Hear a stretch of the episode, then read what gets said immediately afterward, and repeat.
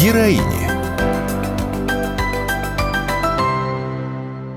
Это подкаст об удивительных женщинах, незаметных героинях нашего времени, женщинах, которые сегодня сражаются рядом с мужчинами, рискуя собой работают в едва освобожденных городах, помогают семьям военнослужащих и беженцев, преданно ждут дома своих мужчин, ушедших на СВО, и заменяют их во всем, в заботе о семье и в ведении дел. Одна из них – Алена Лагунова, наша героиня, хрупкая блондинка 42 лет, родилась и выросла в Донецке –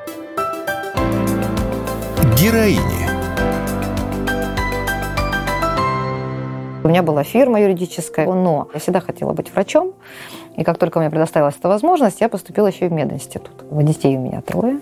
Старший у меня, в общем-то, приемный ребенок, он уже взрослый, ему 31 год. Младший сын у меня 14 лет, скоро будет уже 15, ученик 9 класса. У меня две внучки, одной почти 5 лет, второй полтора месяца. Это дочкины дети. И все было у нас хорошо, и планы были такие, ну, жить, работать, как обычные люди все, в общем-то, да. Ну и когда вот это все закрутилось, и на нас пошли танки, то, естественно, мы нам пришлось взять в руки оружие. В 2014 году Алена и ее семья жили в Донецке и все происходящее видели своими глазами. Вот как она вспоминает то время. А в 2014 году, когда все закрутилось на Донбассе, я участвовала в так называемой русской весне, это как мы ее называли тогда. Естественно, враг пришел на мою землю, и вариантов не было. Нам надо было спасать своих э, близких. Начались боевые действия первые. А, я пришла в первый медотряд а, ДНР.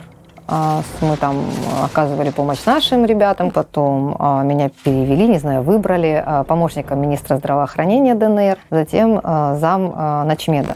Даже в таких условиях жизнь тогда еще 33-летней девушки, командира медвзвода, продолжалась. И, можно сказать, именно эти события принесли в ее жизнь судьбоносную встречу. У нас был друг, позывной Падре, и он приехал к нам э, в корпус с, как раз с Сергеем был мой будущий муж. И потом получилось так, что мы вместе попали на, э, в один полк в девятый и начали там служить вместе. Я была командиром медвзвода, он был моим замом. Ну, там все и закрутилось, в общем-то.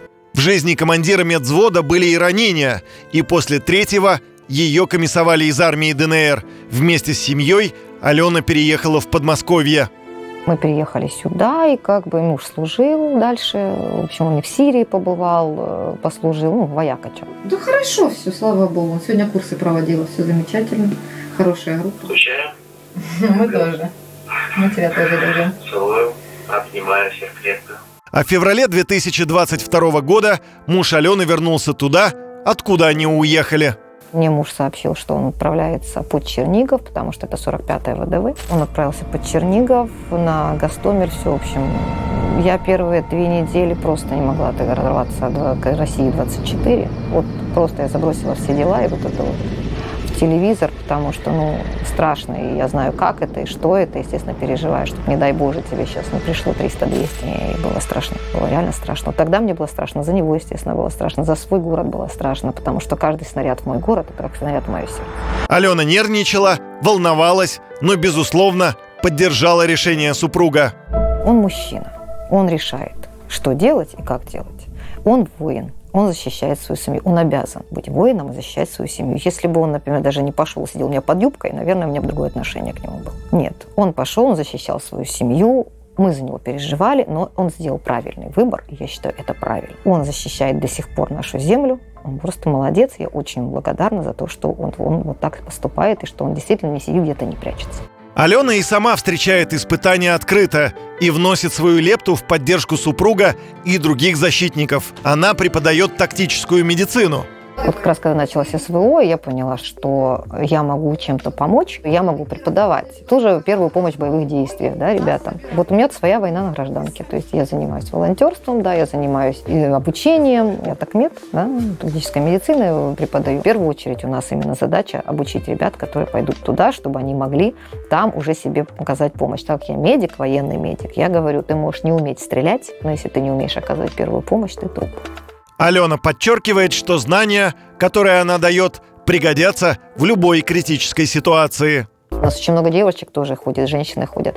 Они тоже хотят это понять. Плюс ко всему, опять же, в мирное время это тоже надо. У нас бывают и э, обрушения домов, да, и пожары, и всякое разное. Мне это очень сильно помогло, причем, потому что мое внутреннее состояние успокоилось. Я вот вроде бы в пределе. В будущем Алена планирует преподавать, мечтает открыть учебный центр тактической медицины и обучать всех желающих. Мы надеемся, что мечта Алены Лагуновой из Донецка, командира медвзвода, перенесшей три ранения, мамы и жены, обязательно сбудется. Героини. Проект создан медиагруппой «Комсомольская правда» при поддержке Института развития интернета.